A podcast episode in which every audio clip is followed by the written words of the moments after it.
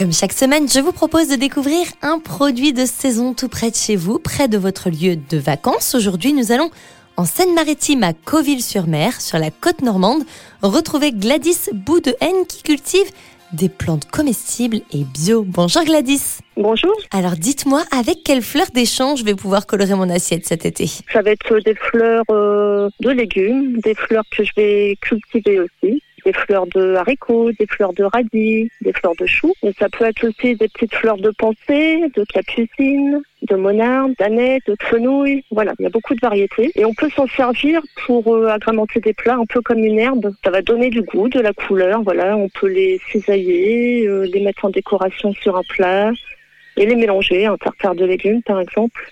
Gladys, on vous retrouve régulièrement sur plusieurs marchés de la région et à la ferme, le champ des comestibles, ferme qui, je le rappelle, peut se visiter en famille. Rappelez-nous l'adresse exacte. Alors, c'est 32 rue de Briquemar. On est sur le vélo maritime, donc euh, pour en profiter pour revenir à vélo aussi. Entre Étretat et Le Havre, retrouvez donc Gladys dans la jolie commune de Coville-sur-Mer, commune que notre chef locavore David Gallienne connaît très bien, car lui-même s'approvisionne chez notre maraîchère.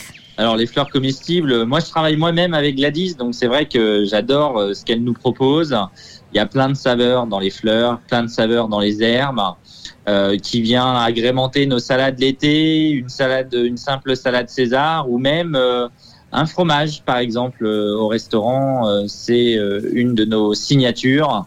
une émulsion de, de fromage Neuchâtel parsemée d'un caramel de cidre et de fleurs comestibles. C'est juste un régal. Avec un Neuchâtel fromage normand par excellence, voilà qui ravira les papilles des plus gourmands. Merci pour le conseil, chef. Fleurs de courgettes, de ciboulette, de capucine ou encore de coquelicot.